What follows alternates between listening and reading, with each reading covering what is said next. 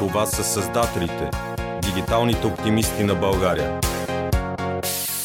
Здравейте в новото издание на подкаста на създателите Дигиталните оптимисти на България. За мен е голямо удоволствие да посрещна в нашото студио Свет Симов и Пламен Мотев от Фонд Фабрик. Аз съм Майя Цанева и в този прекрасен юнски ден ще си поговорим за азбуката и за шрифтовете. Може би месец след като отпразнувахме Деня на славянската писменост, но темата за буквите винаги е актуална. И така, моя първи въпрос. Господин Симов или Свет, както предпочитате. Свет е супер. Свет, а, разкажи ми как стигна от как стигнат до шрифтовете? От гимназията, в която си учил и си бил влечен по геометрия, по рисуване? Ами, а, доста така дълго за обяснение, ако трябва да почна от самото начало, а, защото а, честно казано в, а, ако мога така да кажа, новата дигитална ера, а, да правиш шрифтове и особено пък вече да ги оформяш като крайен продукт и да ги продаваш и да го превърнеш в цял един бизнес част от тази индустрия, не беше въобще нещо, нещо много популярно и а, така известно в България, в което могат да те насочат определени хора. Така че а, аз още от, а, както казахте, гимназията, от ученик, просто следвах сърцето с една дума. Нали, харес, следвах това, което а, обичам да, да виждам как другите правят, се развиват в него и съответно аз да бъда добър в него. Никой около мен общо взето не ми подсказваше, че в дизайна, нали, в сферата на дизайна, как човек може да се развие, да направи кариера, а, аз просто харесвах да рисувам. Не мога да кажа, че се развих на 100% в тази сфера, както и в сферата на геометрията. Не мога да кажа, че тръгнах да ставам великия чертожник, а, да чертая, да бъда нещо като архитект или стандартното, което е характерно за геометрията. Просто тия две а, неща конвергираха в един момент и се събраха в а, шрифт дизайна като една следваща стъпка на графичния дизайн, нали, ако мога така да се изразя. А, просто това, което, което ми харесва да правим и да отвътре, аз следвах този път. И реших, че това е, това е пътя, в който се развивам. В началото нямаш пълното знание, естествено, както във всяко нещо, нагазваш лека, лека, лека по лека в водите и после осъзнаеш, че водата става все по-дълбока. А вие, Пламен, как стигнахте до шрифтовете? Ами, при мен също пътя не беше много кратък. Аз съм възпитаник на математическа гимназия, град Бургас. И всъщност така от ранна възраст, всъщност от тези хора, дето са влезли от пети класа, се трудят над математиката. И всъщност геометрията пък на мен винаги ми е било най-интересно нещо в училище. А, и в частност планиметрията, а, нали, 2D проявлението на геометрията. И така лека по лека, всъщност обаче в с течение на времето ам, страстта към математиката малко отслабна, запази се тази към визуалното обаче. А, насочих се към други поприща, израснах в среда на така дейци на уличното изкуство в Бургас от най-добрите изобщо в България и не само. И това ме насочи към буквите, обаче в друго проявление, след което вече, м- така, когато завършвах училище, исках вече да се занимавам с най-близкото нещо до това поприще, което намерих, това беше дизайна, графичния дизайн.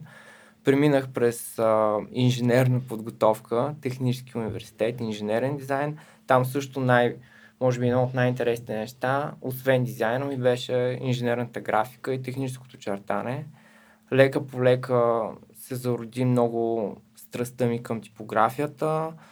Почнах да опознавам майстори като Едриан Фрутигър, като Пол Ренер и мечтаех да работя нещо свързано с правенето на шрифтове. За мен тези хора бяха велики.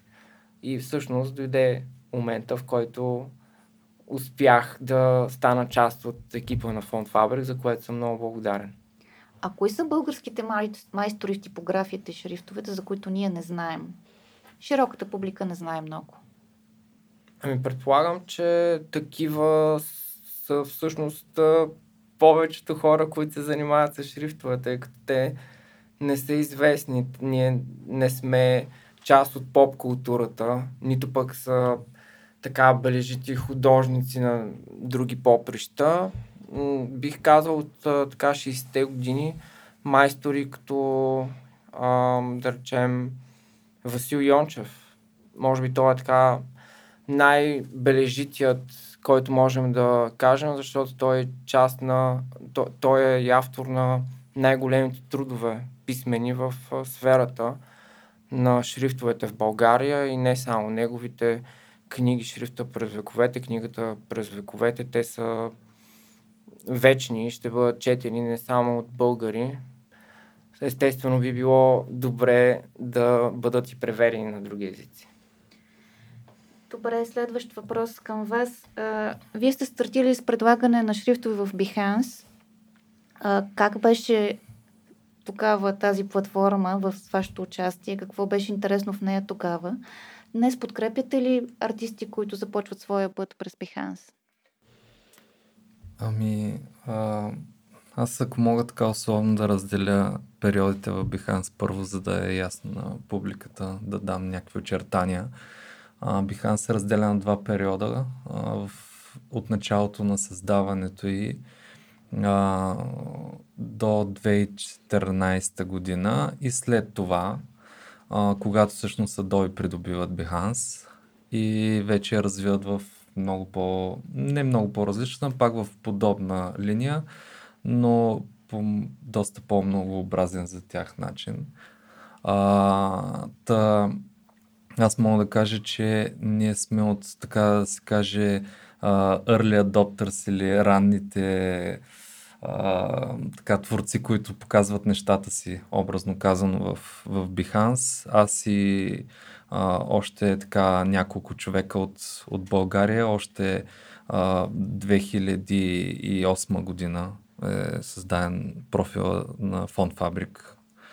Uh, мога да кажа, че тая платформа с първоначалната си идея просто даде много силен тласък на а, творци, които са добри в попрещето си, правят много хубави визуални неща. Тогава не бяха толкова много на брой, както е днеска. Днеска просто е залят. Залят е, цялата платформа е залята от а, хора, които творят в най-различни области на така общо казано дизайна във всичките му нали, сфери.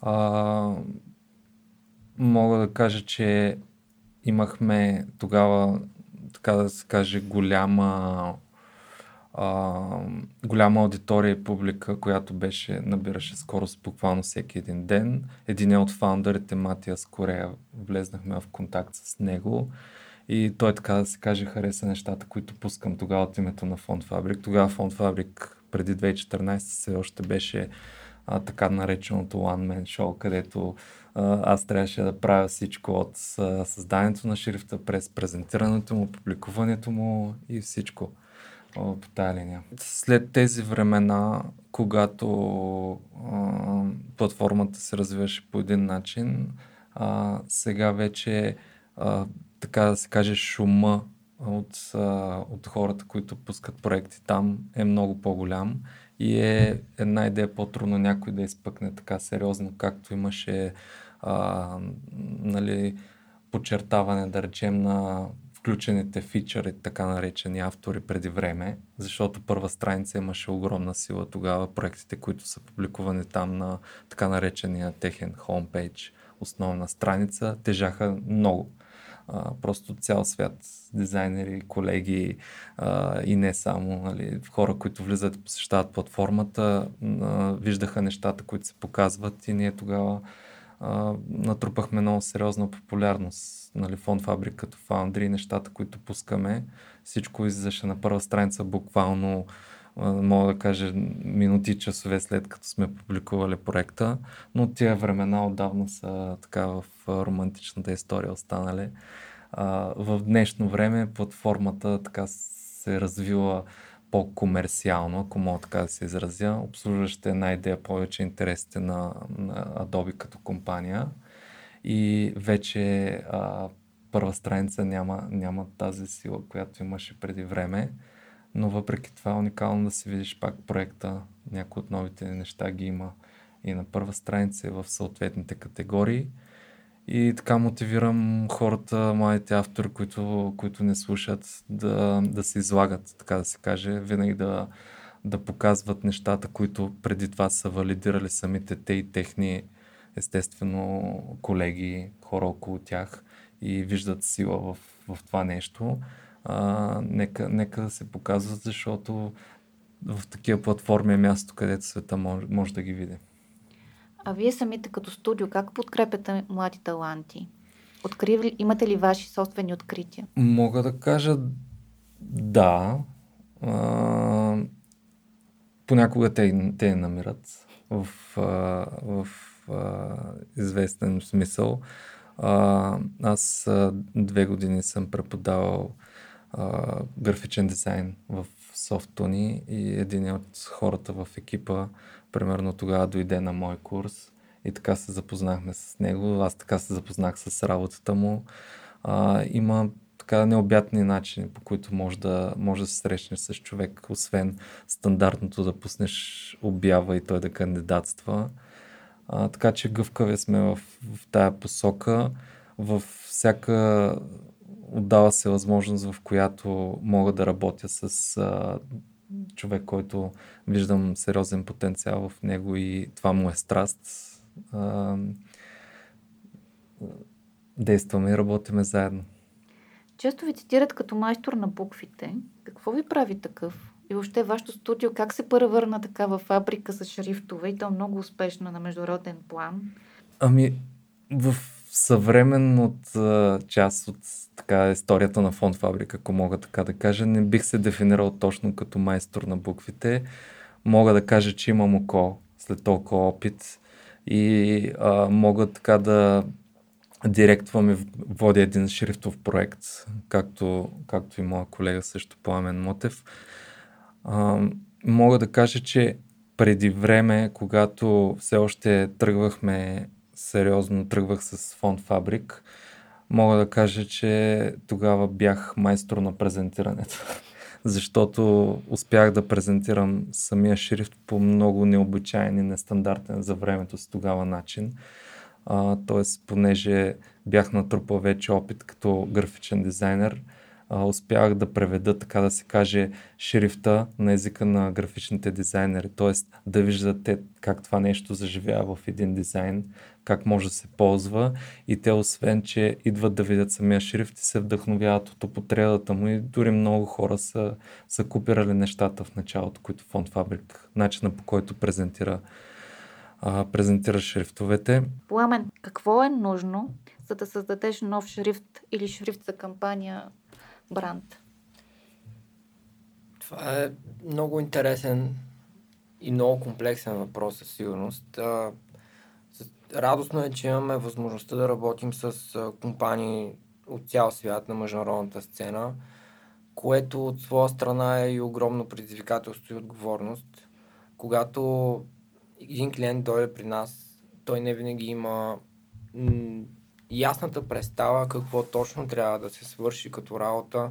Заедно изграждаме брифа, защото, както казах, те не винаги знаят конкретната крайна точка, която искат да достигнат. Шрифта е много специфична сфера и ние трябва да преведем нашия език, шрифтовия, с цялата терминология а, и така, че той да отговори на техните търсения и съответно да говори на тяхната аудитория.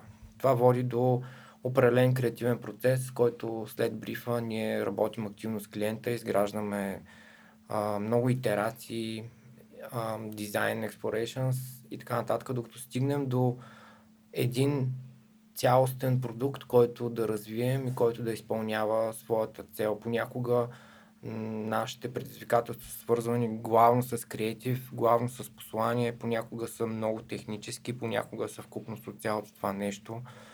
А, налагало се да работим на, езици, които не говорим, не познаваме, като грузински, като арменски, като а, лаоски, дори който е изключително непознат език.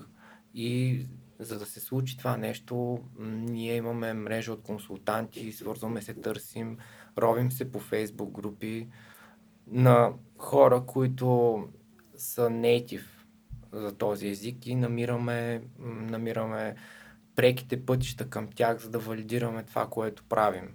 Понякога пък са много технически а, проектите, които изискват изключително много ресърч, как да работи нещо, с какви функции, как да се кодира. А, понякога, както казах, са чисто а, визуални а, предизвикателства, свързани с а, концепцията. Кой е бил най-предизвикателният шрифт, по който сте работили? Може би на непознат език или за кампания или за цел, която ви е била непозната или е доста така предизвикателна?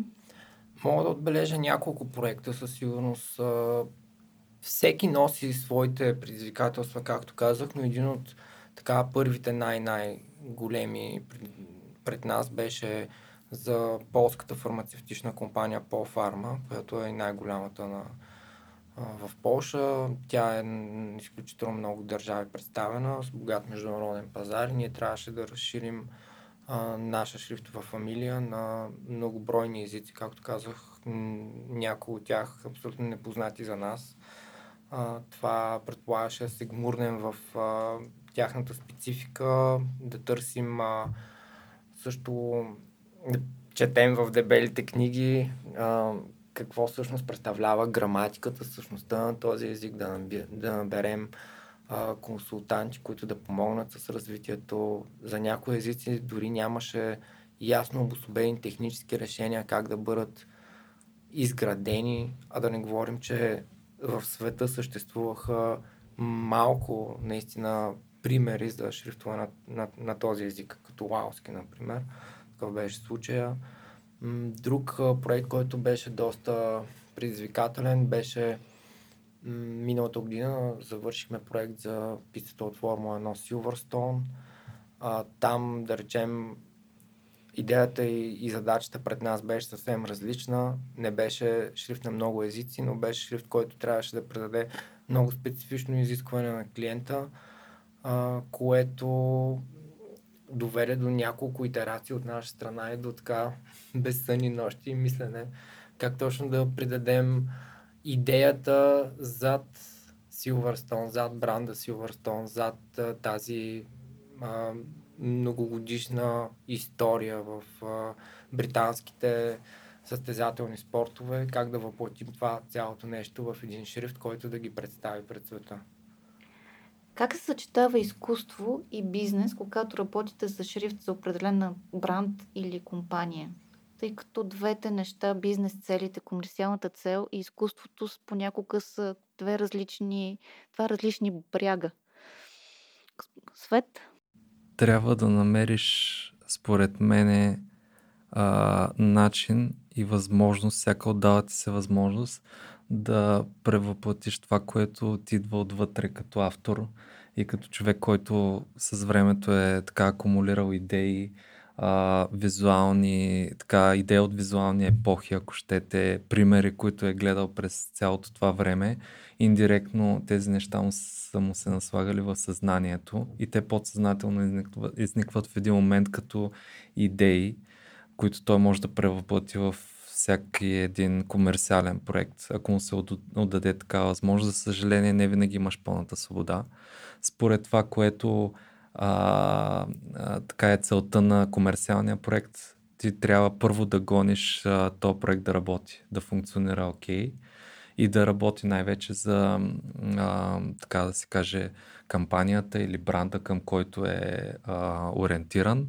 И това ти е първата основна цел. Оттам вече всяка една възможност, в която можеш да вмъкнеш нещо по-креативно, нестандартно, по-разчупено, а, ти гледаш да валидираш, както и колегата каза, тази своя идея и а, ако тя се приеме на среща, си свободен да действаш напред. Но винаги, винаги има компромиси. Винаги има компромиси и няма как напълно да, а, нали, да едностранчиво да, да действаш само комерциално или само от а, аспекта на изкуство? Пламен? Аз бих казал, че взаимоотношенията ни с клиенти са изключително важна част от а, работата ни, тъй като ние правим шрифтове за ритейл пазарно, правим шрифтове по поръчка, което е една от най-важните ни задачи и най-предизвикателни. А, освен нещата, които посочихме, бих казал, че едно от най-важните неща в бизнеса, не просто наша а, изцяло, според мен, това е честността. Това да можеш да говориш на разбираем език с клиента си, а, винаги да го оставаш на светло, винаги да го държиш в течение, особено когато говорим за работа, от която той не разбира каквато е, каквато е шрифта. Ние имаме изключително така специфична и нишова сфера и се опитваме да предадем проблематиката, до която достигаме, решенията, до които достигаме на езика на клиента, да го държим в течение постоянно, а не просто а, след като заключим а, сделка, след преговорите, след месеци да му се обадим да кажем готови сме. Всъщност това не е идеята. Идеята е да извървим пътя заедно. Имат ли характер шрифтовете? Какво разкриват те за нас, когато правим избор за един или друг шрифт? Ако може и двамата да ми кажете. Определено бих казал, че шрифтовете имат характер. Даже в нашата практика вътрешно в компанията често си говорим, обсъждайки проекта, какъв би бил неговия емпатичен профил, какви емоции би могъл да унаследи този шрифт, защото всяка визуална форма носи емоционално, всяка, на всяка визуална форма може да се придаде такъв контекст. А, когато съм преподавал, съм бил поканен в а, лекции, винаги казвам на студентите, да потребявайки шрифт, най-важното нещо, с което трябва да се образят е какъв контекст всъщност искат да достигнат, в какъв контекст този шрифт ще бъде използван. А, така че определено като визуална форма шрифтът има своята, своята емоционална насоченост и могат да разкрият изключително много неща, буквите, които използваме за нас самите. Особено ако проектът, който, в който го ползваме буквите е персонален, ако е персонална кореспонденция или пък а, изцяло passion project или нещо такова, буквите, които използваме, шрифтовете могат да кажат дали сме дори настроението ни, дали, дали сме в добро настроение, дали не сме, дали сме сериозни в момента, дали искаме по-скоро да сме по-игриви, дали сме м- изключително усърдни в това, което правим или по-скоро искаме да направим нещо бързо, нещо по-неглижирано. Всичко това може да се преведе. Кой е твой любим шрифт, който те определя? Футура на Пол Ренер. Това е шрифт, който вече 100 годишнина ще има скоро. Така че това е моят наистина любим шрифт. Свет? Устоил предизвикателството на времето. Свет, би ли искал да отговориш ти на този въпрос? А, да, мога да кажа, че шрифтовете създават уникално усещане за, как да кажа, за персоналност и частност към даден бранд или човек, който се а, как да кажа, свързал по някакъв начин визуално с тия шрифтове. Какво имам предвид? Сега ще дам нещо конкретно като пример, без да споменавам някакви марки, но и, и така имаше на българския пазар една компания, която много използваше наши Uh, основно наши безплатни фонтове, шрифтове, които имат по-дисплей характер и така успяха да вмъкват във всяка една кампания много интересен стилизиран шрифт.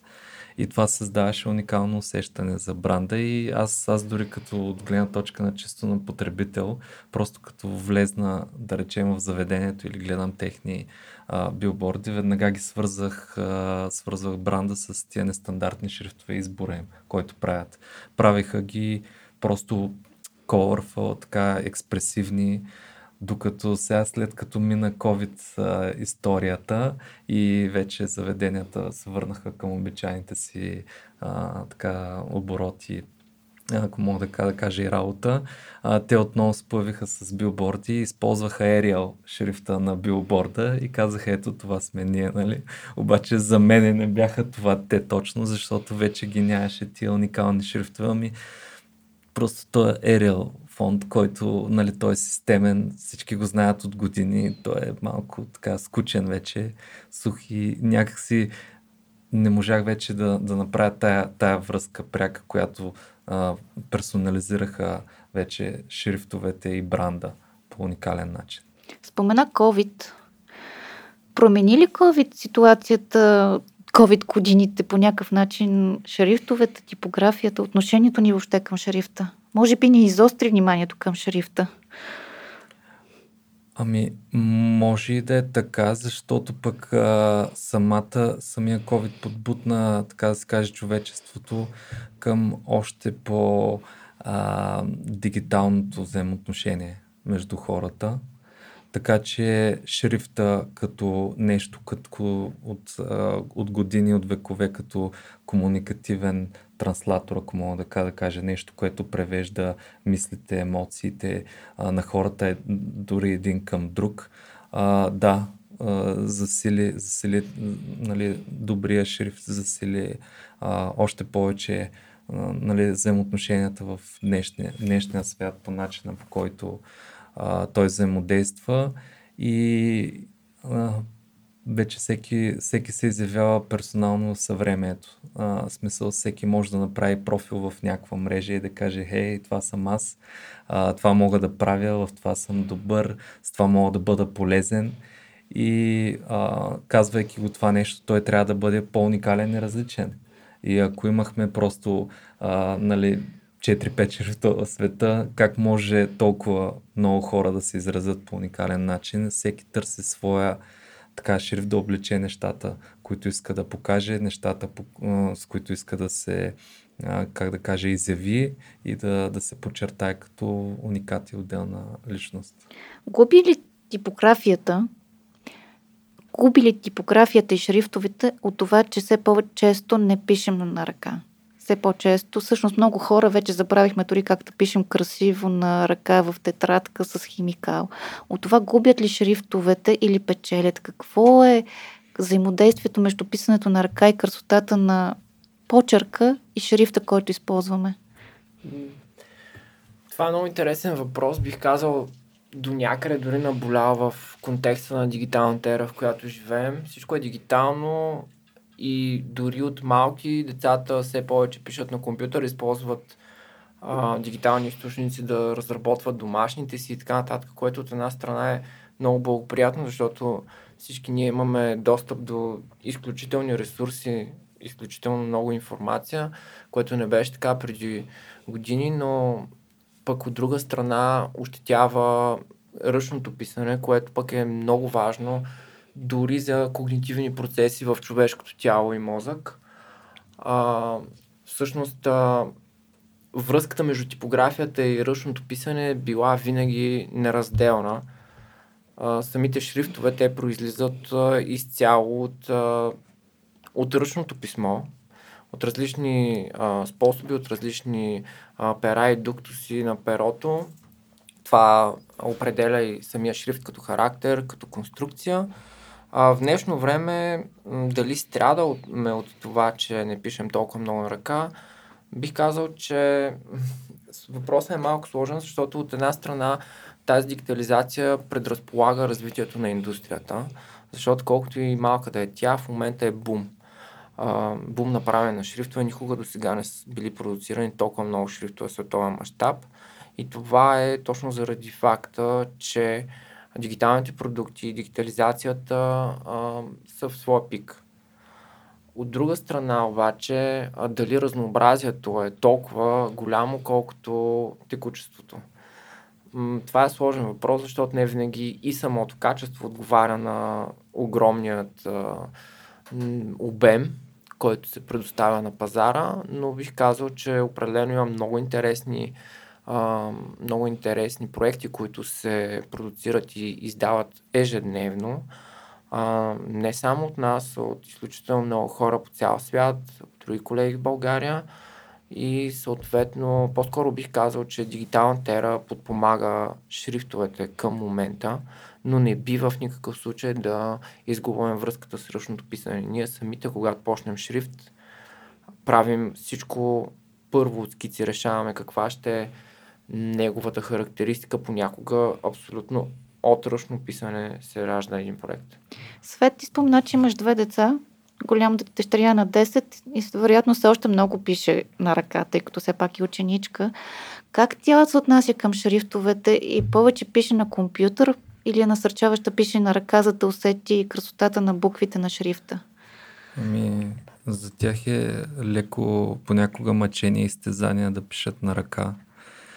Това е направо си е труд в сравнение с това да пратиш три емотиконки бързо в едно съобщение. Просто нещата вече толкова бързо се раздвижат и така динамично а, взаимодействат при, при младите, че някак се в забързаното ежедневие дори на нас да седнеш и да напишеш три заречения, дори, дори вече на ръка ти от нея повече време, отколкото прямо телефона да ти подскаже коя е следващата дума, която трябва да изпишеш. И в един момент е добре ние да се кротнем, така да се каже, и да се успокоим и да се насилим дори децата да, да, пишат, да пишат повече на ръка, защото това възпитава много. А, това възпитава изключително много. Аз дори сега а, дъщеря ми заедно с жена ми ги записах а, на един курс на наша колежка в а, гилдията по а, писане с а, облачетка, в които те могат да отделят време, да седнат и да почти помедитират и да пишат красиво.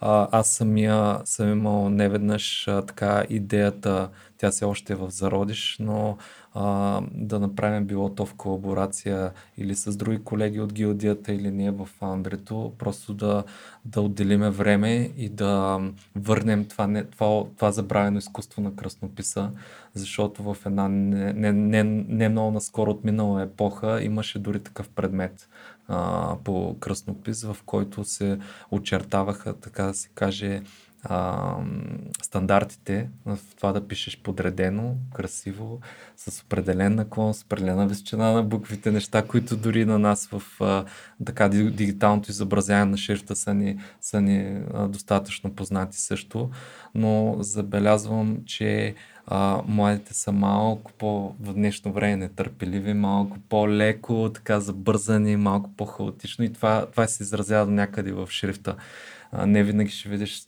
нали, на един млад човек в днешно време да седне да го напише много подредено, изключително подравнено. Не, че няма изключения, но, но казвам, че а, трябва да си върнем, а, така да се каже, а, това изкуство на кръснописа в днешно време и да отделим така да се каже, част от живота си, да се, да се посветим на това да, да пишем красиво и подредено, когато можем. Ти спомена за емотиконите, които вече са едва ли не част от самото типо, типография или шрифт или въобще изразяване на писменна реч. Пламенто, колко те са част наистина от типографията и от историята на шрифта, част от, от а, автентичността на един бранд като визия? От историята на шрифта, всъщност, ако се върнем много, много далеч, самото зараждане на писмените системи, можем да направим паралел с емотиконите в днешно време а, с първите писмени азбуки, които са правени, а, дори египетското писмо, да речем, а, ако, ако можем да, да кажем така, че тогава са били свързвани всъщност а, графични символи, графични елементи, животни дори изобразявани с а, думи, букви, а, звуци и така нататък. А, така че всъщност може да направим хилядолетен паралел, ако става въпрос. В днешно време бих казал, че емотиконките всъщност са плод от поп културата и са абсолютна част от нашето ежедневие и ежедневна комуникация. Шрифтовете а, като такива имат за цел да предадат послание, да дадат смисъл а, на нашите думи на нашата комуникация. Съответно, емотикониките също са част от, от тях. Естествено има шрифтове, които имат емотиконки, но а, има и такива, които са, в повечето случаи, те са, а, как да кажа, те са вградени в а, аповете, които ползваме в операционните системи, но определено а, и нашата индустрия може да, да помисли да се заиграе с идеята за емотиконки, например швейцарското студио Grill Type, които ни гостувах неодавна всъщност. Направиха един проект, който се казва GT Maro наскоро и той е свързан с емотиконките и отразява цялата тази поп култура и действителност в съвремето. Добре, сега да минем към по-интересната част кирилицата. Какво отличава работата по шрифтове с латиница и на кирилица? Има ли специфика в подхода ви? Ами, Свет? В, в днешно време, как да кажа, а, търсенето на шрифтовете определя и предлагането, ако мога така да влезна в някакви по-комерциални коловози. Какво имам предвид? Аз с самата си идея за създаване на фонд Фабрик а, първоначално правих нещата за мое лично забавление и, и това да правя нещо, нещо нестандартно. А, но в а, и в един момент, когато това нещо се превърна в продукт, който хората търсят и искат да купуват, било то компании, брандове и така нататък, а, там вече а, действаш според това, което се търси. И основното, което се търсеше, беше първоначално латиницата. Нали, това е езика, който е нали, световно разпространен в доста държави. Днешно време, знаете, а, английски е основен а, език. И а, изхождайки от това, фокус са ми били първо създаването на един шрифт на латиница и след това производно на това кирилицата. Като естествено двете си взаимодействат пряко, споделят еднаква така визуална геометрия, ако мога така да се изразя, или форма на буквата. А, просто а, това е съчетано и изхожда най-вече от историята. Говоря за латински, гръцки и след това нали, кирлица. А, така че това е уникално, за това, че имаме, така да се каже, м- сходства между тези основни езикови групи, генерални, ако мога така да се изразя. И т.е ти преливаш от едната в другата, като а, има вариант, в който кирилицата да е на фокус и от кирилицата да произлезе и латинското начертание. Кирилските букви, а, естествено, кирилицата като, като форма на буквата а, е близка до латиницата и до, и до гръцкия, но има своите особености. А, така че, за да създадеш шрифт на кирилица, трябва да познаеш много, много добре самата форма и до някъде логиката на, на изписване. Така че ние сме облагодетелствани, така като държава на кръстопът в това отношение. Има ли, а, има ли търсене в момента по-голямо на кирилицата или не? Каква е ситуацията в момента в търсенето на този тип шрифтове? Има, а, има търсене, защото а, това е тенденция в световен мащаб. Така че а, нали, държавите, които са в така наречения бивш източен блок, нали, в тази източна част на Европа, а, се развиват също динамично по, по отношение на нали, економика, развитие, както в западния свят. И в това отношение мога да кажа, че кирилицата, нали, шрифтовете на кирилицата имат а, така, трябва да наваксват по отношение на шрифтове, които са създадени, примерно за латинския. Пламен, какви са съвременните кирилизирани шрифтове, ако така се казва думата? Или оригинални шрифтове на кирилица? Ами, в днешно време а, живеем в изключително глобален свят, съответно и кирилицата все повече претърпява динамичното си развитие. Бих казал, че сме така свидетели на много интересни нови разработки. Една от причините е точно това, че не само хора, които говорят на кирилица, правят кирилица. Както ние правим шрифтове на много езици, така и колеги от Западна Европа, от Америка правят шрифтове на кирилица и това води до така известни ам, иновации във формите, които някои хора могат да отчитат като чисто грешки дори, а други могат да си кажат, окей, това е интересен експеримент, не се бях замислил за това. Ние не се замисляме за това, защото просто говорим, пишем на този език ежедневно и знаем перфектно правилата за това.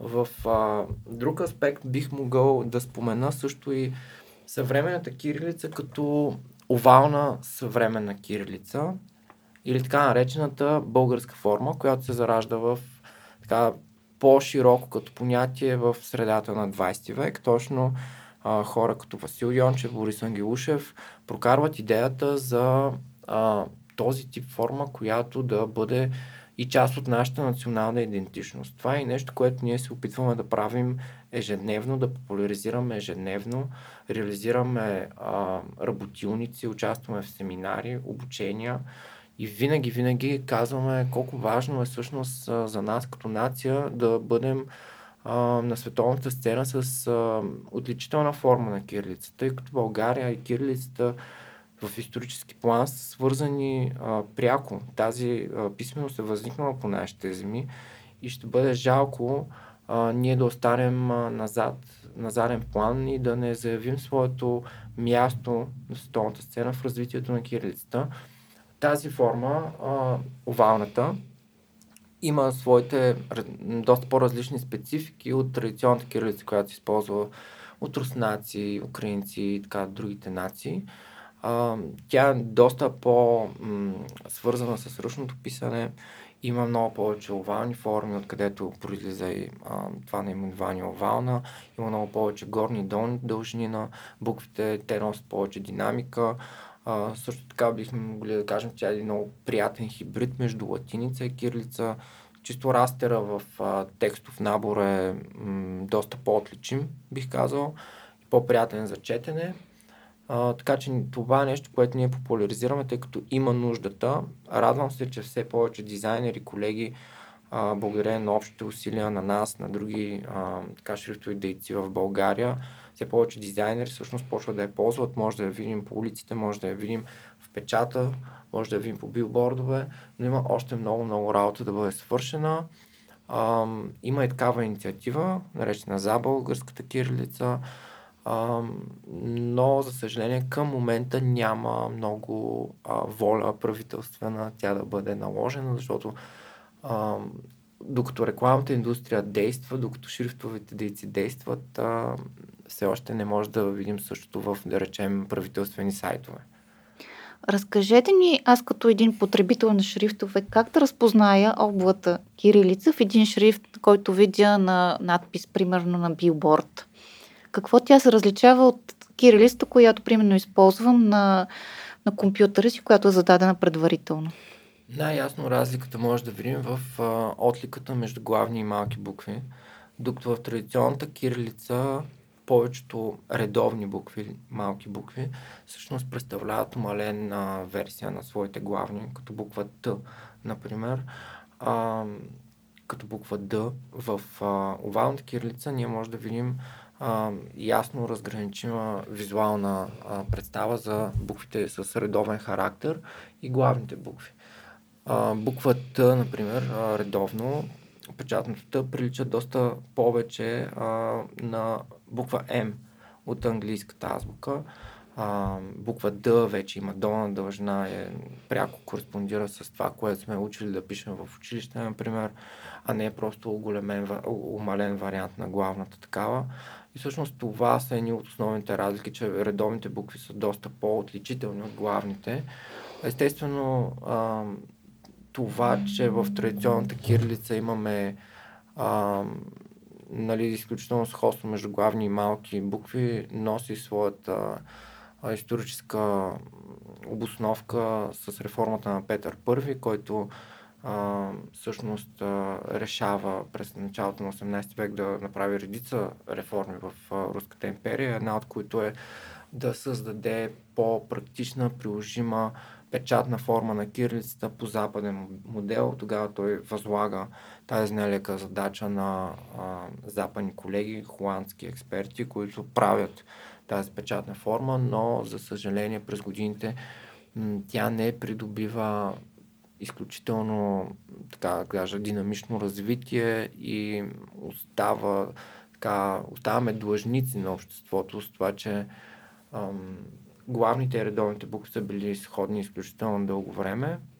А, идеята а, това да се разграничи в нашите географски ширини а, датира от средата на 20 век, както казах, и ние се радваме, че продължаваме тази идея и се надяваме а, да се наложи това нещо, включително популяризирайки го пред а, чуждестранни колеги, пред нашите стажанти, които също са чужденци в доста случаи. и разработваме заедно тази форма. Съвет, а, има ли големи български брандове, които вече използват облата кирилица като стандарт в тяхната кореспонденция и рекламни послания? Да, а, има немалко такива. А, не знам дали мога да споменам някакви брандове конкретни, но тези, които са основните играчи в телекомуникационната така, индустрия и в а, мобилните услуги, мобилните оператори, така да се каже, а, телевизиите също, а, но не толкова. А, мога да кажа, че хората, които имат а, така по-семейни бизнеси, по-така малки и преносредни такива, а, по-лесно а, така имат повече отношение към това нещо. А, докато в една по-голяма компания а, дизайнерите или хората, които така решават графично как ще изглеждат нещата, те, те могат да а, популяризират примерно облата форма повече и да се вижда в, в а, такива по-големи компании индустрии. А защо институциите, примерно, не се възползват от тази обла кирилица по, с по-голям мащаб? Ами, Мога да кажа поради редица фактори. Единия, който аз нали, най-така близко се сещам, е а, тромаво, тромавостта и трудността да се адаптират и да се променят. Тоест, а, те ако са свикнали да работят по даден начин и ако, примерно, дадени материали и случая шрифтове работят за тях, те не виждат промяната от тази, и, нали, как да кажа, полз, полз, бенефита от това да, да се променят и да се развиват в тая посока. И за тях не, не как да кажа, може би економически изгодно, така че те са малко по-закостенели в това отношение. Но а, в един момент са, как да кажа, моите поколения са тези, които могат да променят тези тенденции. А, през 2014 година вашия шрифт Клобър е спечелил конкурса Модерна на Кирилица. Какво се случва днес с него? Използва ли се той мащабно?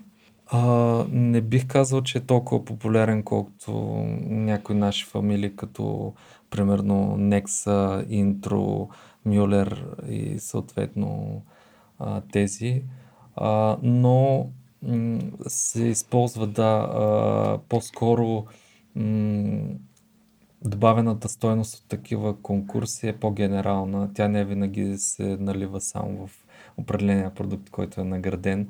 А, тоест, това е един а, така сигнал за даден автор, че а, нещата пред него се случват по, как да кажа, общоприетия начин и според критериите на дадено а, нали, общество или жури в случая и по-скоро може да, се, може да е някакъв сигнал генерален, но чисто в а, така економическа гледна точка за разпространението, за ползваемостта на шрифта, публиката си има техен, а, техен друг си критерий и всеки а, избира шрифт според а, така употребата, която му трябва и според естествено понякога личните му убеждения. Пламен, когато видите ваш шрифт на по улицата на някой надпис, сещате ли се нещо лично, емоционално отключва ли ви? Имате ли понякога така вътрешен спор, че този шрифт не е за тук или те не са го сложили правилно на правилното място? Много благодаря за този много тежък въпрос за, наш, за нас като шрифт дизайнери. Това всъщност е най-голямата драма в животите ни. Не, шегувам се естествено, но не можем, ако един шрифт е популярен, ние не можем да спрем хората да го ползват както си искат. Нали, огромна е палитрата от шрифтовете, които виждаме по улиците, в печата, в телевизията, ползвани са в толкова различни немислими за нас контексти, че, как да кажа, със сигурност не винаги е подходящо. Понякога изненадата е много приятна, а, като например първия шрифт, който съм създал някога. Тук преди няколко месеца го видях в една много яка бутикова сладкарница в района на ам, банята, този район, Дундуков. Няма да споменавам коя е, защото предполагам, че не знам дали е окей, okay, но потърсете, ще видите. Много добре направено, беше изключително приятна изненада за мен, защото не съм си представил, че някой ще го използва по този начин, но пък първата му употреба, която видях някога, беше точно малко по-малко от месец, откакто е излязъл, беше не много окей. Okay но пък си казах, е, супер, някой ползва шрифта. Добре, коя е била най-неподходящата употреба на шрифта ви, която си спомняте? Свет? На наш ли? Да. Шрифт. А... Или такива неща не си ги спомняте вече? Не, не бих казал, може би най-неподходяща не мога да класифицирам, но а, понякога си казвам, е, можеше да използва друг шрифт. Нали? Друг наш шрифт или, или генерално, който можеше да предаде по, по-добре начина, нали, емоцията и въобще информацията, начина по който те искат да се изразят. А, аз мога да кажа, че има обаче а, случаи, в които просто шрифта трябва да работи и да речем на мен са ми правили впечатление да, в някои новинарски емисии на някои телевизии, когато ползват шрифтовете в тези карета долу в надписите, в които има заглавие и съответно подзаглавие.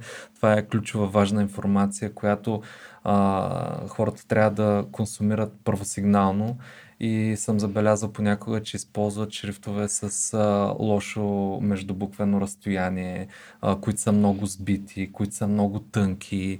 Тоест, там да речеме, трябва да се намеси човек, който а, да приложи шрифт, който функционира и се чете гладко и добре от окото и бързо. Нали, а, а, не винаги се е случвало по този начин и в такива случаи съм се дразнил дали е бил наш шрифт или не наш шрифт.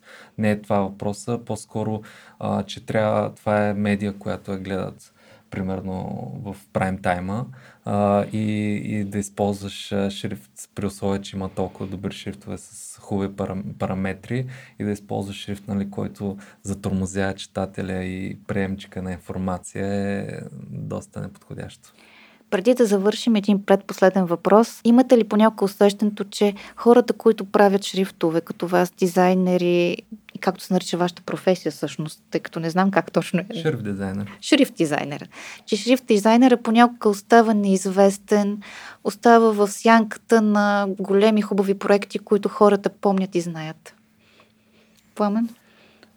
Абсолютно е така но аз мисля, че всеки колега, който се е нагърбил с тази дейност, а, така е наясно с това, че той няма да стане поп звезда, няма да го дават по телевизията постоянно, няма да има купища фенове. Не е това нещо, което ни движи. Ние работим усърдно над това да създаваме а, писмени а, знаци, букви, писмени системи, а, което е изключително трудна работа. Ако контекста на непопулярността я прави неблагодарна, ще кажа, добре, неблагодарна е, но ние по-скоро имаме за задача да останем незабелязани. Правейки един шрифт, зависимост от приложението му естествено, но доста често идеята за този шрифт е той да не носи авторство, той да не носи а, кой знае какво послание, хората да не се заглеждат прекалено много в него. Ако е текстов шрифт, те просто да си прочитат а, текста, а не да забележат нещо в него. Ако забележат нещо в него, значи си направил нещо грешно. Значи нещо се е отличило, значи има грешка, значи разстояние между букви не е окей. Okay, или пък някоя буква не е окей okay, като дизайн, чернота и така нататък. Всъщност, нашата работа до голяма степен е да оставим незабелязани. Все пак има ли шрифт, по който сте искали двамата да си сложите подписа или там марката? Аз мисля, че всеки шрифт, който правим, гордо заявяваме, че е наш. А, имаме шанса да работим в екип, имаме шанса да работим с а, дори международни специалисти. А, някои от шрифтовете, които разработваме са в а, колаборация с а, дори в момента ще изкараме скоро един шрифт, който е колаборация с а, първия ни стажант, която е една французойка, казва се Лея. А, с гордост а, носим, а, поставяме името си под, под тези шрифтове, но нямаме за цел да ставаме популярни с това. Последен въпрос. Нашата платформа се казва Създателите дигиталните оптимисти на България. Вие дигитални оптимисти ли сте и защо? А, да, дигитални оптимисти сме, защото а, действаме и работим като такива. А, искам да направя тук едно така обращение към аудиторията с леки препратки към епизода и това, което говорихме малко по-преди.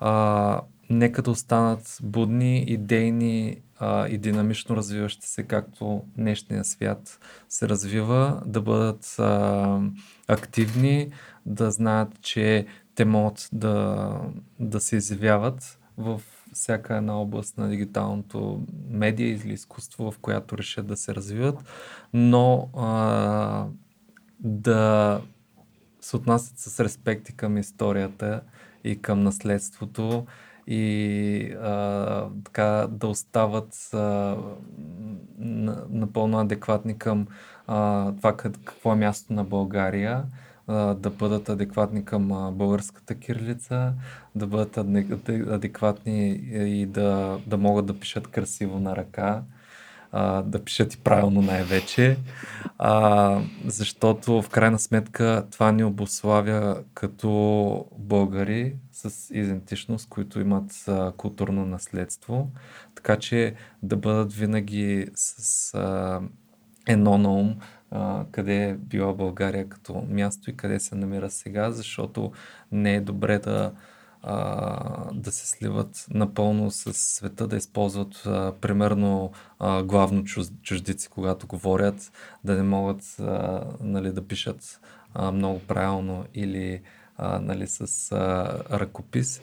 Така че да, останете дигитално будни, но исторически, исторически трезвени. Много хубав.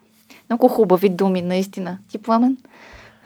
Ами, мисля, че всички берем плодовете на това, че живеем в дигитална ера и определено аз съм един от дигиталните оптимисти. Със сигурност едва ли щяхме да работим това, което правим, всъщност ако не бяхме. А, имаме ясната цел пред себе си, развиваме а, писменост, развиваме българската писменост, българската азбука, както и е, редица други, правим дигитални продукти, а, живеем в, а, в времена, в които може да забележим около нас и други такива будни хора, което много ме радва. В България има прекрасни примери за, за компании, които са в дигиталната сфера и са излезли като пазар отвъд България и то много, много категорично, изключително успешни примери това изключително много ме радва и няма как да бъде игнорирано. Мисля, че живеем в прекрасно място, имаме неограничени възможности, които трябва да използваме. Много ви благодаря за разговора. За мен беше истинско удоволствие да науча повече за облата кирилица. Всъщност аз си употребявам, но нито в училищата, нито в университета, нито в медиите се говори за значението на облата кирилица и за нейната част от нашата национална идентичност, а и идентичност като бранд, национален бранд. Така че голямо благодаря за вашето усилие в тази посока и ще останем с вас във връзка и за други инициативи, надявам се. Така приключва нашия юнски епизод и започва нашата лятна вакансия. Пожелаваме на всички много здраве, много слънце, много море, само хубави неща и да се насладите на едно истинско лято. Следвайте ни във Facebook, и не пропускайте да влезете в нашата онлайн платформа. Благодаря ви и до скоро! Това са създателите, дигиталните оптимисти на България.